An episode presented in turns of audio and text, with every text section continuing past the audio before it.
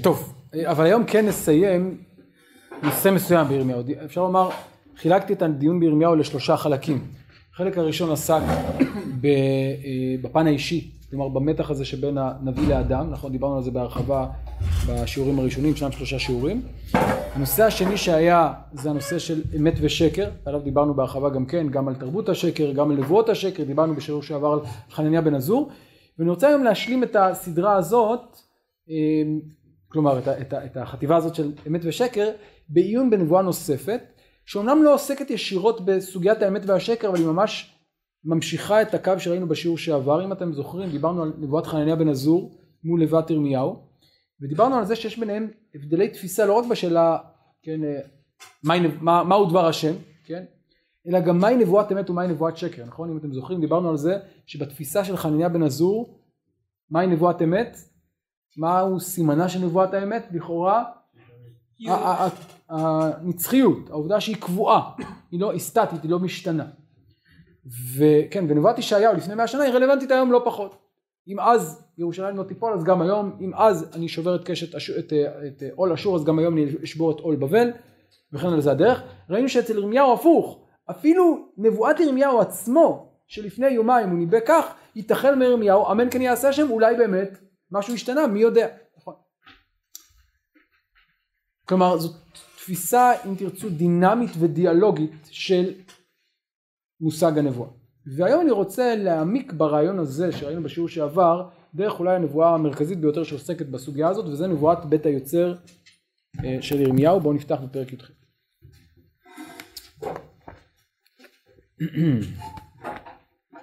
כן. אה, ואולי לפני שנקרא את הנבואה אני רוצה לומר שהנבואה הזאת היא נבואה שאפשר לקרוא לה נבואה שייכת לז'אנר שנקרא נבואות סמליות. מה זה נבואות סמליות? נבואה שהיא לא רק כוללת דיבור אלא כוללת גם מעשה סמלי. למשל דוגמה לנבואה סמלית, כן? יחזקאל יש המון נבואות סמליות, המון. עם העול זה גם נבואה סמלית, נכון, נכון. ויש, כן, הושע לקחת אשת זנונית, נכון, אה, ישעיהו, יש כמעט את זה לכל נביא, אגב גם אצל ירמיהו עצמו יש דוגמה לזה אה, דוגמה אחת קטנה פרק י"ג רק נראה אותה לפני שנגיע לסיפור שלנו. פרק י"ג פסוק א' עכשיו שימו לב זו נבואה שמתחילה בפעולה. כה אמר השם אליי הלוך וקנית לך אזור פשתים ושמתו על מותניך. נכון?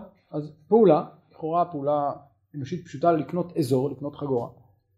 ויהי דבר השם אליי שנית לאמור קח את האזור אשר קנית וקום לך פרטה וטמונהו שם וטומנהו שם בנקי כסלה וכולי, ואז הוא אומר, קח משם את האזור, והנה נשחט האזור לא יצלח לכל, אגב זה קצת מזכיר עוד מעט נראה את הנבואה שנדבר עליה היום, ויהי דבר אדוני לאמור, כה אמר אדוני ככה אשחית את גאון יהודה ואת גאון ירושלים הרב וכולי וכולי. אז יש לנו כאן פעולה אנושית שקשורה לעיסוק כן, יומיומי של אדם, אזור, אה, והפעולה הזאת הופכת להיות סמל למשהו היסטורי רחב שיתרחש עוד מעט.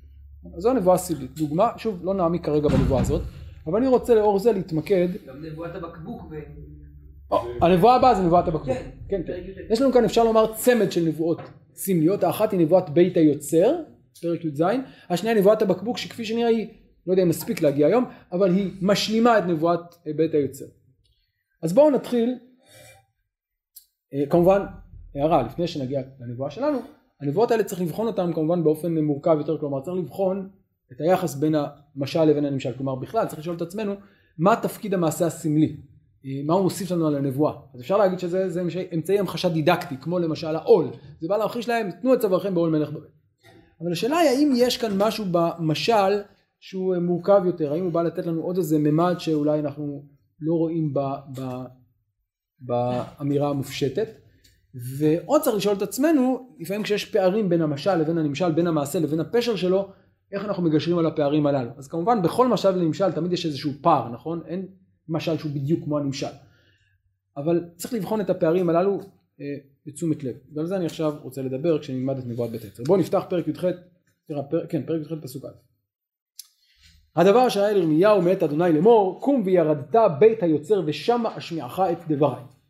וארד בית היוצר והנה הוא עושה מלאכה על האובניים. ונשחט הכלי אשר הוא עוסק בחומר ביד היוצר ושב ויעשהו ויעשהו כלי אחר כאשר ישר בעיני היוצר לעשות.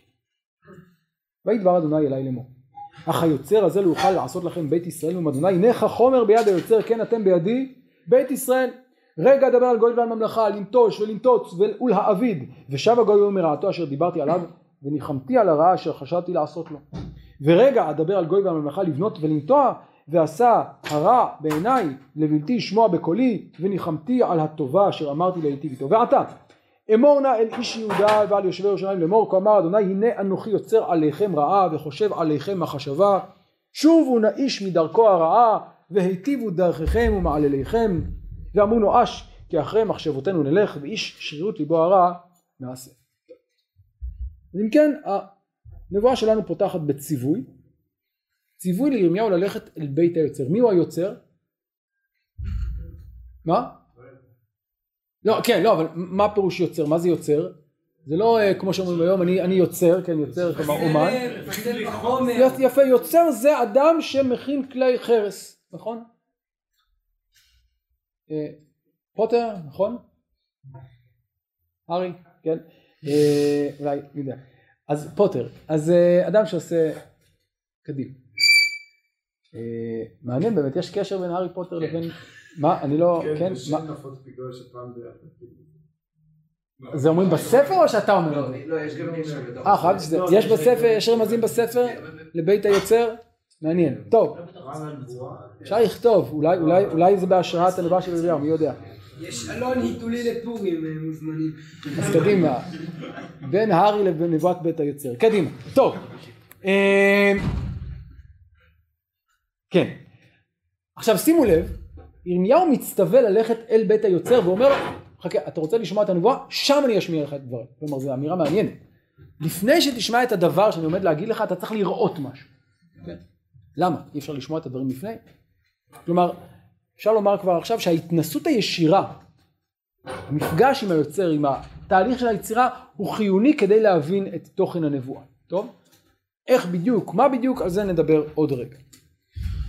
וכפי שנראה עוד מעט, המושג הזה, יצירה, הוא מושג המפתח להבנת הנבואה, וכפי שנראה הוא מושג קצת מורכב. אז בואו נחזור אל הפסוקים, וירד בית היוצר, הנה הוא אכן יורד, והנה הוא עושה מלאכה על האובניים, כן, מה עם האובניים? שני אבנים, למה צריך שני אבנים באובניים? אבן אחת שזה יושב, אבן שנייה שזה, כן, ראית מישהו כאן עסק פעם בכדרות? ב... כן? לא? אז מי שעסק בכדרות, יש לי אחות שיש לה אפילו אה, אובניים מודרניים, אז תראו, איך זה, איך זה עובד, כלומר איך זה עובד היום, פעם זה עבד אחרת, אבל זה בעצם מבוסס על זה שיש לנו אבן על אבן, וכל הרעיון של יצירת כלי חרס מבוסס על סיבוב. ואז אתה לוקח את הגוש ואתה מסובב אותו, כן? כלומר אתה מסובב את האבן, אז היום זה חשמלי, פעם זה היה ידני, ואתה מסובב במהירות ואתה מחזיק את הגוש ולאט לאט אתה מחזיק אותו ואז זה מקבל צורה סימטרית, כן? זה הרעיון, ואז אתה שם כאן, מכניס את האצבעות ואז לאט לאט זה מקבל חלל ככה יוצרים את הכלי. אה, אז זה האובניים. כמובן האובניים מזכירים לנו גם עוד משהו, נכון? נדע, אבל נעזוב את זה כרגע.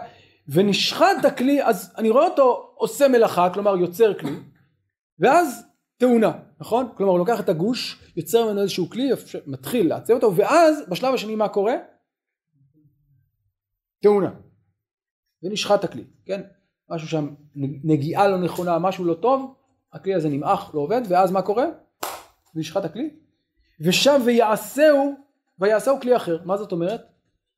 הוא לוקח את הגוש, את אותו גוש שכרגע נמעך לו בין הידיים, ומה עושה איתו? מעצב אותו מחדש, עושה איתו כלי חדש. כאשר, שימו לב למשפט, כאשר ישר בעיני היוצר לעשות. כן. כמובן זה כלי אחר, זה לא אותו כלי, זה, זה אותו גוש אבל זה כלי אחר. עד כאן המראה, וכאן מגיע הפשר שלו. ויהי דבר אדוני אלי לאמור, אך היוצר הזה לא יוכל לעשות לכם בית ישראל? אז קודם כל אנחנו רואים מהו הנמשל ברמה הכי פשוטה, מי הוא היוצר? הקדוש ברוך הוא, נכון?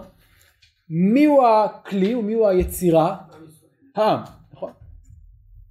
ומה לכאורה הדימוי הזה בא לומר? אפשר לשמוע ככה את הפיוט ברקע, נכון?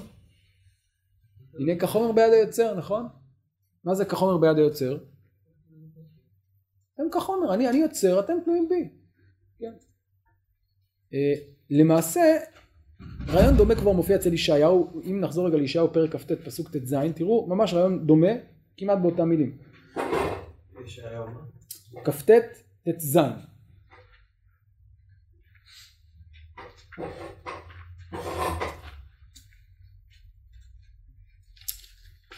כן, אז כך נאמר בפרק כ"ט פסוק ט"ז, הוי המעמיקים מהשם להסתיר עצה, כלומר, מנסים להסתיר את דבריהם, תוכניותיהם, את עצותיהם, והיה ומחשך מעשיהם ויאמרו מי רואינו ומי יודענו. עד כאן התוכנית שלהם. הפקכם אם כוחם, כחומר היוצר יחשב, כי יאמר מעשה לעושה ולא עשני, ויצר אמר ליוצרו לא הבין? זה אבסורד. למה זה אבסורד? איך יכול להיות שהיצר יתגבר על יוצרו, היצר כלומר היצור יתגבר על יוצרו, או המעשה יתגבר על העושה שלו, הרי אתם תלויים בי, אני היוצר שלכם, אני העושה שלכם. אז מהבחינה הזאת אפשר לומר שישעיהו אומר בדיוק את הרעיון הזה. כלומר, מה זה הרעיון של חומר ביד היוצר? כמו שאנחנו אומרים בפיוט, אנחנו תלויים בך, לשבט, לחסד, אנחנו תלויים במעשיך, הגורל שלנו בידיך, אתה תחליט מה לעצב מאיתנו. לכאורה זו האמירה, אבל אם זו האמירה, יש לנו כאן פער מסוים שצריך לשים לב אליו במשל. לכאורה, מה קורה במשל? ונשחט הכלי, נכון? כלומר, אם באמת הרעיון הוא שהיוצר יכול לעשות כל מה שהוא רוצה מהכלי, אז מה צריך להגיד? היוצר עושה מה שהוא רוצה, אבל זה לא מה שכתוב, מה כתוב? הוא עושה משהו ואז מה קורה? תאונה. לא מתוכננת. האם היוצר רצה שתקרה את התאונה הזאת? לא, נכון? ואז הוא צריך לעשות יצירה חדשה. אז אם אנחנו מתבוננים על המשל הזה ברצינות, יש לנו כאן, זה חוסר התאמה, זה לא מתאים למה שראינו בישעיהו. כי ישעיהו מדבר על איזה שליטה מוחלטת של היוצר ביצר, ביצור, בכלי, נכון? כאן זה לא עובד ככה, כאן מסתבר שהתוכנית לא עובדת. אוקיי, אז זאת השאלה, ו- וכאן אני חושב, אז אפשר להגיד קודם כל לענות, בסדר, נו, אל תדקדק, כלומר זה רעיון, אל תדקדק, אבל אני רוצה להגיד שאני חושב שהתשובה הזאת היא לא כל כך טובה, למה? עוד מעט נראה גם מההמשך שהיא לא טובה, אבל כבר כאן צריך לומר שהוא לא הולך לבית היוצר ורואה אותו יוצר כלי חרס, הרי כל הנושא, כל הדרמה מה היא? שהוא עושה משהו, הוא מתקלקל והוא יוצר מחדש, זה הנושא, זה מה שהוא צריך לראות שם בבית היוצר, זה שיוצר עושה כלי חרס לא צריך ללכת לבית היוצר, זה אנחנו יודעים. הוא אומר לך תראה מה קורה, ומה קורה? יצירה תאונה ויצירה חדשה. אם כן, הנושא הזה של התאונה והיצירה החדשה הוא לב ליבו של המשל. אז קשה להגיד שזה רק איזה פרט טכני שצריך לשים אותו בצד. כן. בעצם אומר שהשם יכול לבנות אותנו, אבל יש לחשוב, או, או, אז, אז יש כאן משהו מורכב יותר, יפה. אה, אז יש כאן אולי זיקה מורכבת יותר בין היוצר לבין היצירה. או, אנחנו תלויים בו, אבל במידה מסוימת גם. אז אתם יודעים מה, אולי, אולי אני אחדד רגע את, ה, את הנקודה, יש כאן עוד שאלה. תראו, כתוב כאן אה, דבר מעניין. ויעשהו כלי אחר, כאשר ישר בעיני היוצר לעשות. כן, זה משפט קצת מפתיע, למה? כביכול, מה, מה זה כאשר ישר בעיני היוצר לעשות? הרי זה לא מה שהוא תכנן לעשות, נכון? הוא תכנן לעשות משהו X וזה נהרס, אז הוא עושה Y, תוכנית אחרת, נכון? אז להגיד כאשר ישר בעיני היוצר לעשות זה לא כל כך נכון כי הרי הוא תכנן משהו אחר. מה פתאום כאשר ישר? הוא תכנן לעשות משהו אחד וזה לא עבד. מה זה כאשר ישר בעיני היוצר לעשות? אני חושב שהנבואה בעצם באה לומר משהו קצת שונה מישעיהו. אם ישעיהו מדבר כביקורת על מי שחושב שהוא ידע והוא יוכל להסתיר במחשך מעשיהם וכולי, איך אתה יכול להסתיר את הדבר מהיוצר שלך? כלומר, ישעיהו מדגיש את התלות המוחלטת של היצר ביוצר, ירמיהו לא מדבר על זה. נכון? יש תלות, אבל יש כאן יחסים מורכבים יותר. למה הייתה תאונה? מה קרה? למה נשחט הכלי? אז אפשרות אחת להגיד שהיוצר לא היה מספיק מיומן, נכון? פספס, קורה. כן, אתה, שוב, אם תעשו פעם, תתנסו פעם בכדרות, תראו שזה קורה, כן? בקרמיקה, תראו שזה קורה, כשאתה לא מיומן מספיק, אתה נותן איזה נגיעה לא נכונה, לא מספיק חד, לא מספיק מדויק, אז משהו שם מתפקשש וזה, וזה הכל אה, נמעך. טוב. אבל כאן קשה להגיד שזה העניין, קודם כל הוא יוצר מקצועי, אבל בוודאי אם אנחנו מדברים על הנמשל של הקדוש ברוך הוא, קשה להגיד שהוא פספס, כן? אז ממה בכל זאת נשחט הכלי? מה קרה פה? משהו בחומר. כלומר, יצירת כלי בעצם אינטראקציה בין שניים, בין היוצר לבין החומר. כחומר ביד היוצר זה לא אמירה חד צדדית, היא אמירה מורכבת, היא אמירה שיש את הידיים של היוצר, אבל יש גם את החומר. ויכול להיות שהוא יעשה משהו אחד עם החומר והחומר לא מחזיק מעמד ואז מה קורה לכלי? הוא נשחט ואז הוא צריך לעשות משהו חדש. כלי חדש. כן, הוא ניסה לבנות איזשהו כלי כנראה יציב, גדול, אה, מרשים, לא עובד, הוא צריך לבנות משהו אחר, כנראה זה לא מספיק חזק בשביל זה. למה? כי החומר לא מחזיק מעמד. ואז יוצא שהאמירה של נבואת ירמיהו שונה מזו של ישעיהו. ישעיהו מדבר על קשר חד צדדי, על שליטה מוחלטת. ירמיהו מדבר על דיאלוג, על מפגש, על אה, קשר דו צדדי בין החומר לבין היוצר. עכשיו, אם זה באמת נכון, אגב, ולפי זה מה זה כאשר ישר בין היוצר לעשות? כלומר, קודם הוא חשב שהחומר הוא X, והוא ניסה לבנות כלי מסוים, זה לא עובד, ואז הוא מתאים את זה לאיכות של החומר, כן. עכשיו לאור זה אני רוצה לחזור אל הנבואה שלנו ולראות מהו הפשר שלה. היוצר הזה לא יוכל לעשות לכם בית ישראל נאום השם? הנה כחומר ביד היוצר כן אתם בידי בית ישראל לכאורה, כן, שליטה מוחלטת, לא, תקשיבו טוב. רגע אדבר על גוי ועל ממלכה, לנטוש ולנטוץ ולהעביד.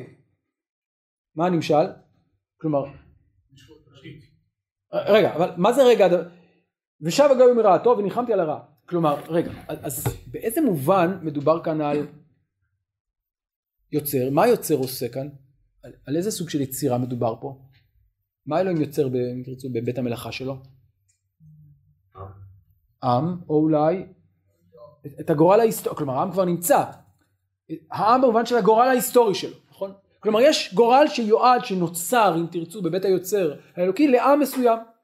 הוא יוצר איזשהו גורל, הוא בונה לו איזושהי תוכנית. אבל התוכנית הזאת היא לא רק תלויה בקדוש ברוך הוא, במה היא עוד תלויה? באיכות של החומר. לשני הצדדים, כן?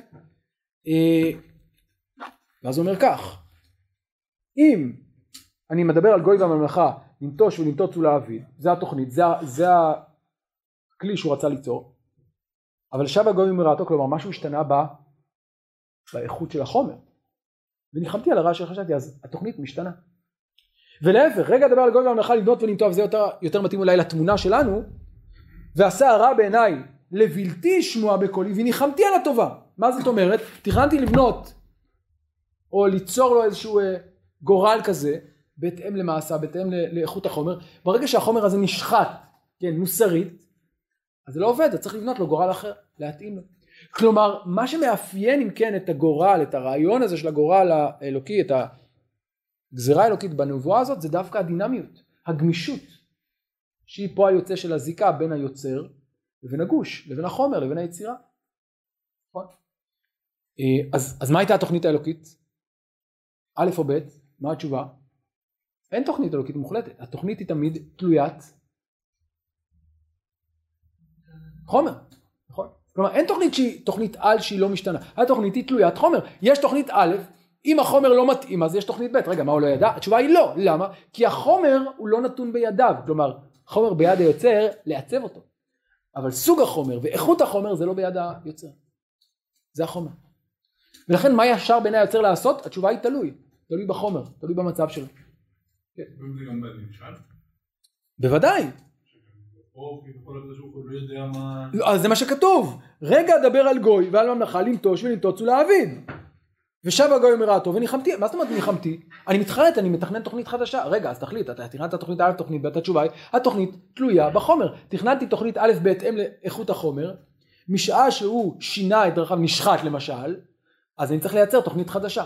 כן? כלומר הדינמיות היא המאפיין היסודי של הגזרה האלוקית ולכן דווקא בית היוצר הוא הדוגמה המובהקת לדבר הזה, נכון? מה זה בית היוצר? זה מקום שבו כל הזמן יש דינמיות, החומר משתנה, החומר נילוש כל פעם מחדש ונוצר מחדש בהתאם לאיכות שלו. אמ, כן, אז, אז זה, זה אני חושב הרעיון המרכזי שיש לנו כאן. צריך להגיד כמובן בפיוט שאנחנו אומרים על בסיס הנבואה הזאת, שהזכרנו כאמור כי הנה כך אומר ביד היוצר, מה אנחנו אומרים שם בדיוק הפוך, נכון? נכון? כלומר זה לא אנחנו, כן הברית הבית אל תפן לעצר זה לא אנחנו, זה אנחנו בידך. אה, אז הייתי אומר שהנבואה של ירמיהו באה להעביר את האחריות מהקדוש ברוך הוא אל העם והפיוט באיזשהו מובן זה דבר הפוך, מה הוא אומר? אתה, כן, לברית הבט ואל תפן, אנחנו כחומר ביד היוצר, בידך, כלומר אומר בדיוק דבר הפוך, קצת כמו ישעיה אולי, כן. נראה לי בפיוט כאילו על הברית הבית ועל פני העשר, נגד ה- כחומר ביד היוצא. לא- לא כלומר. כן, נכון, אבל, אבל אני אומר, אבל אנחנו אומרים, אתה תעשה. אנחנו אומרים, אנחנו נתנהג יותר יפה. כלומר, זה לא הנושא.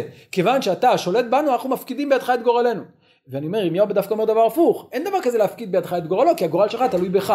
כלומר, הגורל שהוא יעצב לך, תלוי באופן שבו אתה, באיכות החודש שלך. טוב, אוקיי, אז זה- זו נקודה ראשונה. אבל כן, אפשר להתייחס אה, בנבואת ההקדשה, כן, כן. הוא אומר, יהי יפקתיך היום על זה על הגויים ועל המלכות לנטוש נכון, נכון, נכון.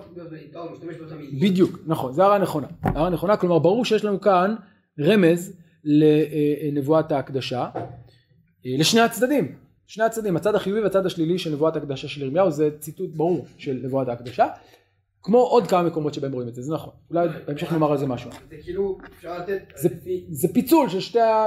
נכון, זה עונה גם לשאלה שכאילו לכאורה לא ברור, או- לנטוש ולנטוש, או להרוס ולמנות ולנטוש, כאילו, או למנות ולנטוש, מה- מה כאילו, כן. אז זה עונה, התשובה היא או תלוי, כן, אני לא יכול לדעת מראש, זה תלוי, נכון. אוקיי, עכשיו אני רוצה ללכת עוד אה, צעד אחד קדימה ולהתבונן בנבואה הזאת לאור אה, אולי מקורות קצת יותר קדומים, הרבה יותר קדומים, כי הדימוי הזה של הקדוש ברוך הוא כיוצר הוא לא חידוש של ירמיהו, הוא גם לא של נבואת ישעיהו. איפה אנחנו מוצאים לראשונה את הדימוי הזה של הקדוש ברוך הוא כיוצר? בראשית, בואו נפתח את בראשית, פרק ב', בראשית פרק ב', מה?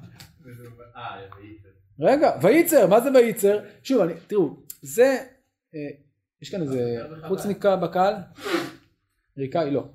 זה אני תמיד אומר, יש לי תלמידים או תלמידות אה, אמריקאים, אז יש איזה יתרון של להיות, כן, כן, נכון. לא, אבל זה, אתה לא באמת, אתה לא באמת. אה, לא, אמריקאים שבאמת, זה היתרון של אמריקאים שלא כל כך יודעים עברית, כי אנחנו כבר רגילים, מה זאת אומרת יצר? יצירה, יצירה זה יצירה, לא, אבל יצירה זה משהו מאוד ספציפי, יצירה זה פועל מאוד ספציפי בתנ"ך, ואנחנו היום משתמשים במונח הזה בצורה מאוד מאוד רחבה, כן? ילד מצייר בגן, זה, עושה, יש לו יצירה, כן? יצירה. אה, לא יודע, מישהו מציג איזה, לא יודע, משהו, אה, יש לו מיצר, הוא יוצר, כן? יוצר זה מינה מאוד מאוד גמישה. אבל בתנ"ך, יצירה יש לה משמעות מאוד קונקרטית. מה זה יצירה? צורה. כלומר, אה, כן, כלי חרס, או משהו כזה. לוקחים, כלומר, מה? כן, נכון. אגב, אני, לא, צורה מופיע? צורה, צורה. אה, מופיע בתנ"ך צורה? בסדר, נחשוב. אה. אה? פעמים. איזה, איזה פסוק? תקרא לנו. ותמונה. נכון, נכון, יש לנו צורת הבית, נכון, נכון, נכון. טוב, אבל זו מילה לא כל כך נפוצה, כן, אבל היוצר זה כן מילה יותר נפוצה, או יצירה. אוקיי, בואו נחזור לפרק ב', פרק ב' בספר בראשית, ושם שימו לב, במבט חדש אפשר לראות שם דבר מאוד מעניין, לאור מה שראינו כאן. פרק ב' פסוק ד', אלה תולדות השמיים והארץ בהיברעם, ויום עשות אדוני אלוהים ארץ ושמיים וכולי. ועד יעלה מן הארץ והשקע את כל פני האדמה. יש לנו כאן אדמה ויש לנו עד, לא ברור בדיוק מה זה, פשוט מקור מים פנימי, לא, לא, לא, לא מטר, כי לא המטיר עדיין, נכון? ואז מה קורה? אז יש לנו כאן שני רכיבים, אדמה ומים, ועכשיו מה אפשר לעשות? ללוש, וייצר השם אלוהים את האדם עפר מן האדמה. שימו לב לדימוי הנפלא הזה, זה ממש דימוי של יצירה, נכון? יצירה במובן הראשוני. אגב למה הוא נקרא אדם? עפר מן האדמה. ויפח באפיו נשמת חיים ויהי אדם לנפש חיה. אגב, מה קורה כשהקדוש ברוך הוא רוצה להשמיד את האדם? מה כתוב? אמחה את האדם. מה זה אמחה את האדם? מה זה למחות? לקחת משהו, לשפוך עליו מים ואז הוא מתמוסס אל תוך המים, נכון? אז אם יש לך כלי חרס שעדיין לא אפית אותו, נכון? אז מה אתה יכול לעשות? חמר, לשטוף הרבה מים ואז מה קורה לכל החומר? מתמוסס, חוזר אל האדמה, נמחה חזרה אל האדמה. האדם חוזר אל עפרו, אל אדמתו, כי עפר אתה ואל עפר תשוב. אז קודם כל יש לנו דימוי מעניין, אבל אני רוצה רגע לחדד את הדימוי הזה ואת הקשר בינו לבין ירמיהו. אז קודם כל ירמיהו כאמור לוקח, יש לנו כאן את, הנבואה של ירמיהו לוקחת את הרעיון הזה של הקדוש ברוך הוא כיוצר האדם, יוצר האדם, כן, יוצר במובן הכי הכי מילולי, אבל היוצר כאן הופך להיות משהו קוסמי, משהו, כן, אוניברסלי, משהו כזה של לא רק יוצר את האדם הקונקרטי, אלא יוצר את הגורל, מאז שהוא יצר את האדם, הוא יוצר את גורלו של האדם לטוב ולרע. אוקיי, אני רוצה ללכת עוד צעד אחד קדימה. הסיפור של הדימוי של היצירה בספר בראשית לא מסתיים בבריאת האדם, אלא כפי שאמרתי רומז גם למחייתו. אם אני חוזר רגע לסיפור המבול, אפשר למצוא עוד כמה קשרים לנבואה שלנו. קודם כל דיברנו על המחייה, נכון? שזה בעצם הביטול של היצירה, נכון? היצירה שעשויה מאדמה וממים. יש לנו גם ביטוי דומה, למשל, אצלנו כתוב ונשחט הכלי, נכון? מה כתוב בספר בראשית? ותשחט הארץ ולכן הנני משחיתם את הארץ. זה קשר נוסף. עוד קשר מעניין זה הלשון נחמה, כן? מה נאמר בספר בראשית? וינחם השם וכולי, כי עשה את האדם, כי ניחמתי כי עשיתים. מה נאמר אצלנו? וניחמתי על הטובה, וגם במובן החיובי, וניחמתי על הרע שחשבתי לעשות. כן, אז אותה, אותו ביטוי, וזה ביטוי די נדיר. שקדוש ברוך הוא ניחם על משהו. לא מופיע בו, כי לא אדם הוא להינחם. שם דווקא הוא לא ניחם.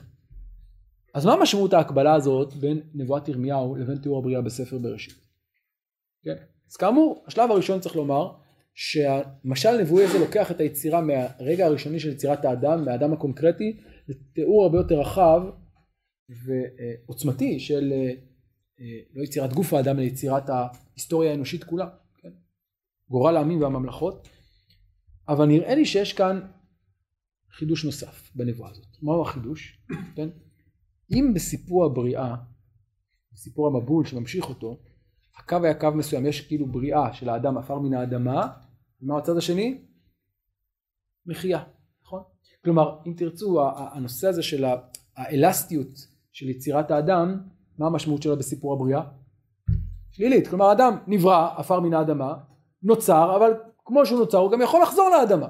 כלומר יש משהו מאוד מאוד אה, אה, נאמר אה, שברירי, שברירי זו לא מילה טובה כי הוא עדיין לא, כן, אה, מאוד אה, אלסטי, נכון, ביצירה האנושית, וכמו שהוא נוצר הוא יכול גם להימחות. זה הרעיון אני חושב, אחד, אחת המשמעויות של הדימוי הזה בספר בראשית. כן, כי עפר אתה ואל עפרת שוב.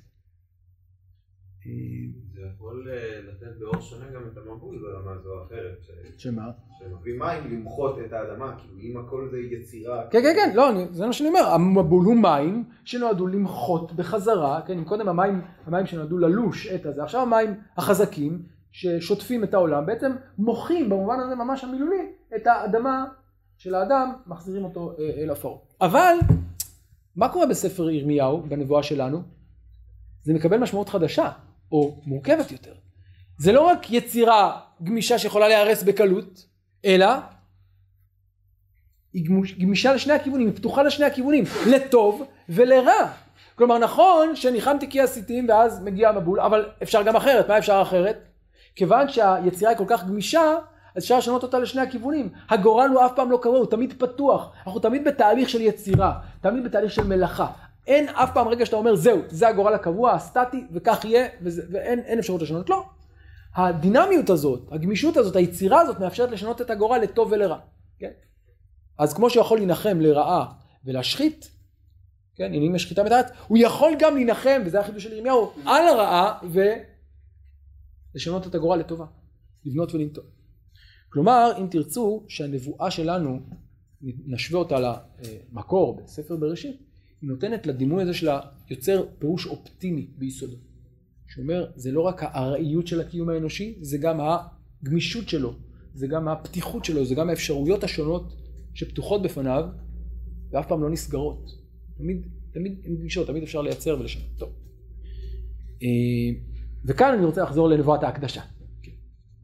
אז כפי שאמרת נכון, יש לנו כאן באמת כמה רמזים לנבואת ההקדשה, אז הרמז הבולט ביותר זה באמת לבנות ולנטוע, נכון? נחזור אולי לפרק א' בירמיהו, כדי שנראה את הדברים בפנים. בפרק א' נאמר כך, אני חוזר לנבואת ההקדשה. מה? אה, מעניין. כן, נכון, נכון. יפה. יפה, זאת אומרת, הוא כבר, אז הוא נוצר במובן של, אה, כן, זה מעניין, אני צריך לבדוק את הפועל הזה יצר, איפה הוא מופיע עוד ביחס לאדם? יכול לבדוק כאן ככה פרויקט השו"ת או משהו, איפה מופיע יציר... יצירה, יצירה ביחס לאדם מסוים? מעניין, זו באמת הערה יפה, כי באמת, אה, אני לא יודע אם זה כזה נפוץ שאומרים על מישהו שהוא נוצר. מה? מי נאמר שהוא נוצר? יש עוד מישהו? כתוב כאן שהעגל נוצר. טוב, שם באמת הוא נוצר, הוא באמת נוצר, כלומר באמת יצרו, יצקו אותו בתוך תבנית ואז הוא נוצר. אבל האם יש אדם שנאמר עליו שהוא נוצר, חוץ מהאדם הראשון בירמיהו? מעניין. מה? לא, עוד פעם, יוצרך ישראל זה על, העם, בורא ויוצר, כן, אבל האם יש אדם, אדם, בשר ודם שנאמר עליו שהוא נוצר? אני לא יודע. אה, צריך לבדוק את זה, אבל אם ככה זה באמת דבר מעניין, ואולי זה עוד רמז אה, לדבר הזה, אז, אבל לזה לא חשבתי, זה באמת מוסיף לנו דבר מעניין, אבל, כן, גם אחד יש... מי נאמר עליו שהוא? להגיד, אה, על ישראל או חושב ויסודו לא. לא שזה איפה? ישעיה. אז בישעיהו באופן כללי באיזה פרק? כן, כן לא. יצרו, אבל זה על העם, לא על אדם מסוים. טוב, זה- התואר של ה... כן. אוקיי. אז ראינו שישעיהו, זה שני פרקים אחרי זה משתמש בדימוי הזה, אבל ביחס לעם זה שאלה. טוב, אז אני חוזר שוב לפרק א', פסוק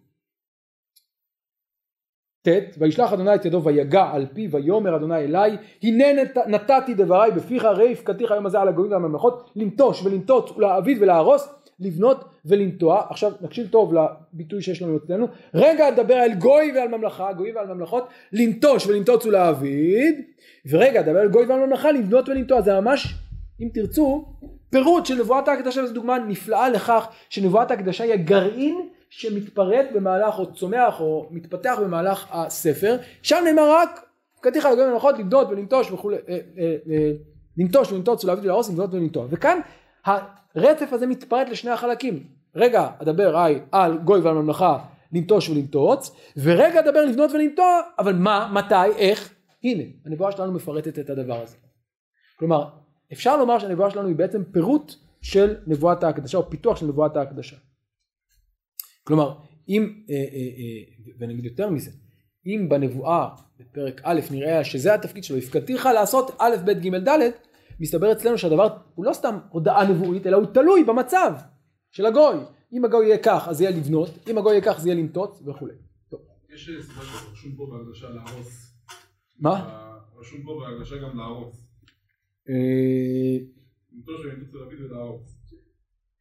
אה, ואצלנו אין להרוס, אין להרוס. כן, לא יודע. לא יודע. אמ, אה, תראה, אני יכול להגיד באופן כללי שבנבואת ההקדשה באמת יש לנו דגש יותר על ההרס מאשר על הבניין, כי זה עיקר נבואת ירמיהו. לעומת זאת כאן כן רוצים לתת יותר איזון. אז הייתי אפילו, כלומר, זה שמצמצמים אה, פועל שלילי אחד זה הגיוני, אפילו הייתי מצפה שיצמצמו עוד אחד. אה, כדי להצ... כי, כי כל העניין כאן זה ליצור איזון. רגע אדבר על גוי כך ואז כך, רגע אדבר כך ואז כך. כלומר, יש כאן איזה סימטריה כזאת שנוצרת. טוב. אוקיי, אז אני רוצה להמשיך הלאה אם כן. אז אפשרות השינוי היא, האפשר... היא הרעיון המרכזי כאן כאמור, וזה פיתוח של נבואת ההקדשה וזה תלוי אה, בעם. ושוב אפשר לראות את, ה... את האופטימיות הזאת, ושוב, גם כשירמיהו מדבר אל העם הוא אומר את הדברים באופן יותר מפורט. אז דיברנו קודם כל על המשל, אחרי זה על הנמשל, וכאן הוא עובר אל העם עצמו ואומר להם בואו נסיק מסקנות. ועתה, פסוק י"א, אמור אל איש יהודה ולשבי ירושלים לאמור, כה אמר השם הנני, הנה אנוכי יוצר עליכם רעה. כלומר, מה המצב כרגע? זה האמירה הכללית. מה קורה ברגע זה? אני כבר יוצר, ובית היוצר נוצרת כרגע רעה. וחושב מחשבה, כלומר מתכנן תוכנית רעה. שובו נא איש מדרכו הרעה והיטיבו, כלומר, כרגע המצב שלכם הוא לא המצב הראשון, המצב השני, כלומר, שיש יצירה רעה ואתם יכולים לשנות אותה. האם תעשו את זה? תלוי בכם. היטיבו, שובו נא איש מדרכו הרע, כלומר, כאן הוא גוזר מהאמירה הזאת מסקנה מעשית של תשובה כי הגורל לא נחתם, כי הגזרה יכולה להשתנות. כן? אני חושב מחשבה, תשנה. טוב. בסופו של דבר זה לא עובד, אחרי מחשבותינו, אגב שימו לב, מחשבה מול מחשבה. מחשבה במקרא פירושה תוכנית. לי יש תוכנית מסוימת יכולה להשתנות, כיוון שאתם לא תשנו את תוכניותיכם, אחרי מחשבותינו נלך, אז גם התוכנית שלי לא תשתנה. נשלים ממש בקצרה את הנבואה הבאה, נבואת הבקבוק בפרק י"ט. כה אמר אדוני הלוך וקנית בקבוק, בקבוק יוצר חרס מזקני העם ומזקני הכהנים וצטל גיא ונילום אשר פתח שער החרסית וקראת שם את הדברים אשר אדבר אליך ואמרת שימו דבר אדוני מלכי יהודה ושל ירושלים כה אמר אדוני צבאות אלוהי ישראל הנני מביא הנני מביא רעה על המקום הזה אשר כל שומעה תצלנה אוזניו יען אשר עזבוני וכולי וכולי וכולי פסוק אני מדלג לפסוק י' ושברת הבקבוק לעיני האנשים ההולכים אותך ואמרת עליהם כה אמר אדוני צבאות ככה אשבור את העם הזה ואת העיר הזאת כאשר ישבור את הכלי היוצר אשר לא יוכל להירפא עוד ובתופת יקברו מעין מקום לקבור. הנבואה הזאת באופן די מובהק ממשיכה את הנבואה הקודמת נכון מה משותף לשתי הנבואות? יוצר כלי וכלי כסוג חרס וכלי שהוא גם דימוי ל... לעם ולגורל של העם אז זה קודם כל הקשר מאוד מאוד ברור. אגב איפה זה קורה בפתח שער החרסית כנראה זה מקום שבו היו זורקים את כל שברי החרסים כן זה המזבלה העירונית של החרסים. אה, אבל בכל זאת יש כמובן הבדל גדול בין שתי הנבואות. לא יוכל להירפא. כלומר יש שלב, כלומר הגמישות היא לא אינסופית. כלומר אם נאמר שפרק י"ח מתאר לנו תהליכי יצירה כשהחומר עדיין גמיש וניתן עוד לעשות בו שינויים גם כאן יש בקבוק יוצר אבל הפעם זה כבר כלי מוגמר. אגב כאן שימו לב אומר לו הלוך וקנית בקבוק יוצר. קודם מה עשית? ראית את את התהליך. עכשיו לך תקנה מהחנות את המוצר המוגמר כשהמוצר מוגמר אי אפשר לשנות. כלומר השינוי או הגמישות זה לא אינסופי זה לא פתוח תמיד. יש שלב שבו זה נשבר זה זה זה מתקשה וכבר אי אפשר לשנות. מה שאפשר לעשות זה לשבור, כן? וזה מה שקורה כאן, ובמובן הזה אפשר לומר שהנבואה שלנו אולי היא ככל הנראה בשלב מאוחר יותר היסטורית מהנבואה הקודמת, נכון שהיא מופיעה סמוך לה, אבל היסטורית כנראה היא מתחוללת שלב מאוחר יותר, כנראה סמכו אותה בשלב מאוחר את שתי הנבואות זו לזו, ובשלב ראשוני יש עוד אפשרות לתקן, יש עוד אפשרות לשנות, יש עוד אפשרות לחשוב מחשבות ולשנות את המחשבה האלוקית, אבל יש שלב שבו זה כבר מאוחר מדי, הגורל נחתם התייבש, התקשה, וכל מה שיש זה רק לשבור. כן. גם רגע לפני החורבן, ירמיהו עדיין אומר לחזקיהו, נכון, אז, אני, לא אכנס כרגע לזה, אבל אני אומר באופן כללי אצל ירמיהו, הוא תמיד מדבר על אפשרות תיקון, אבל התיקון הוא כמובן בליגה אחרת. כלומר, השלב הראשון זה לבטל את הגזרה. השלב השני זה לא לבטל את הגזרה, אם תרצו לצמצם קצת את הנזקים, כן? שהמקדש לא יחרב, כן? אבל זה לא שינוי של הגזרה באופן דרמטי. אמ, ואולי עוד הערה אחת, וככל הנראה זה כבר אולי בימי יהויקים, כבר משהו יותר מאוחר. אה, החוקרים ציינו לדבר מעניין, לתופעה מעניינת לדימוי הזה של השבירה של הכלי חרס, יש מקבילה מעניינת ב, אה, אה, בעולם המצרי, ושם היה מקובל, נקרא לכם קטע מתוך פירוש של יאיר הופמן לספר ירמיהו וכך הוא אומר תעודות מצריות מהמאות ה-18 וה-19 לפני הספירה מעידות על כך שבמצרים היו נערכים טקסים ממלכתיים שאויבי המלך נתקלו בהם לשם כך נהגו לכתוב על כלי חרס או צלמית חרס את שמו ותיאורו של האויב ולנפץ את החרס. כן יאבדו כל אויבי המלך. זה מאוד דומה. ניפוץ החרסים נחשב לכישוף מגי. כלומר לכוח שיביא רעה לאויבים אצל ירמיהו בא ניפוץ כלוואי של הדגמה לדברים שהוא אומר. ואילו בטקס המצרי ניפוץ החרסים הוא העיקר. אבל מה ההבדל המהותי כמובן? הטקס המצרי הוא טקס של כישוף. על ידי ניפוץ החרסים ובדרך מגית נאותה כופה המלך את רצונו על הכוחות העליונים ושוב אין הם יכולים לפעול על כדרך שנגזר עליהם מכוחו של הכישוף. הדבר שונה לחלוטין אצל ירמיהו. ניפוץ הבקבוק לא נועד אלא לסמל את מה שעלול לבוא על העם אם לא ישנה דרכיו לא זו בלבד שאין כאן שמץ של מחשבה על אפשרות לכפות על האל את מעשהו את המעשה הזה אלא אין כאן הנחה שהאל עצמו מרצונו חייב להעניש את העם כי זה תלוי בסופו של דבר במעשה העם. כלומר זה בדיוק הפוך מרעיון מגי. מי בסופו של דבר קובע את גורלו של העם? העם. נכון יש שלב שהוא כבר מאוחר מדי אבל זה לא בגלל הגזרה אלא זה בגלל חוסר הנכונות של העם להישמע. בנקודה האחרונה בהקשר הזה של הנבואה הנבואה פותחת כן נבואת הבקבוק הנני מביא רעה על המקום הזה אשר כל שומעה תצלנה אוזניו כן מוכר לנו הביטוי הזה מאיפשהו בתנ"ך? שמואל. שמואל, נכון? וגם במלכים. גם בנבואה על עלי וביתו בספר שמואל, וגם בנבואה על חורבן ממלכת יהודה בספר מלכים ב' פרק כ"א, ובשני המקרים אני חושב זה בא לומר דבר דומה. מה זה בא לומר הביטוי הזה כל שומו, קודם כל, קודם כל זה כמובן בשורה קשה מאוד, מזעזעת, אבל יש איזה דבר משותף גם אצל כן, בית עלי וגם כאן. אה, כשהמקום מאבד את המשמעות שלו, את הערך הפנימי שלו, אם זה בבית המשכן בשילה, אם זה במקדש כאן, אה, בגלל היחס המוסרי השגוי, תפיסה של הקדושה השגויה כפי שראינו בשיעורים הקודמים, זה מה שמביא בסופו של דבר לחורבנו של המקום, כן?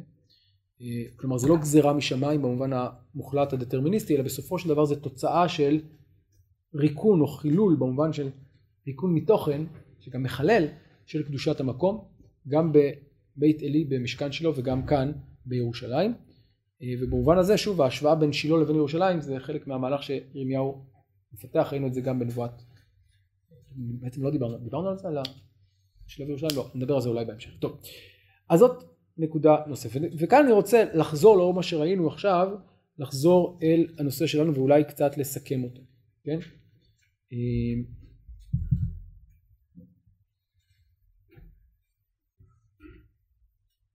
כן. אז אם באמת, אני מסכם רגע את, ה, את הנבואה הזאת, הנבואה הזאת נותנת לנו את התמצית של נבואת ירמיהו לגבי הגזרה, מהי גזרה אלוקית? לטוב ולרע. אה, הרעיון הזה של לנטוש ולנטוץ, להביא ולהרוס, זה לא רק לנטוש, זה לא רק איזה נבואה שכך יקרה, אלא זה בעצם תוכנית שהיא פתוחה לשינויים, ועצם ההודעה שלה נועדה בשביל שהאנשים ישנו ויעשו, יגמישו, ישנו את האיכות של החומר. ושוב, אם אנחנו רואים את זה כפיתוח של נבואת ההקדשה, אני חושב שזה מאוד מחדד את ההבדל בין תפיסת נביא האמת, ירמיהו, לבין תפיסת נביאי השקר. תפיסה בסיסית של נביאי השקר היא שהנבואה כפי שהיא הגזרה, הגורל, איננו משתנה. מימי ישעיהו ועד היום, כך היה וכך יהיה.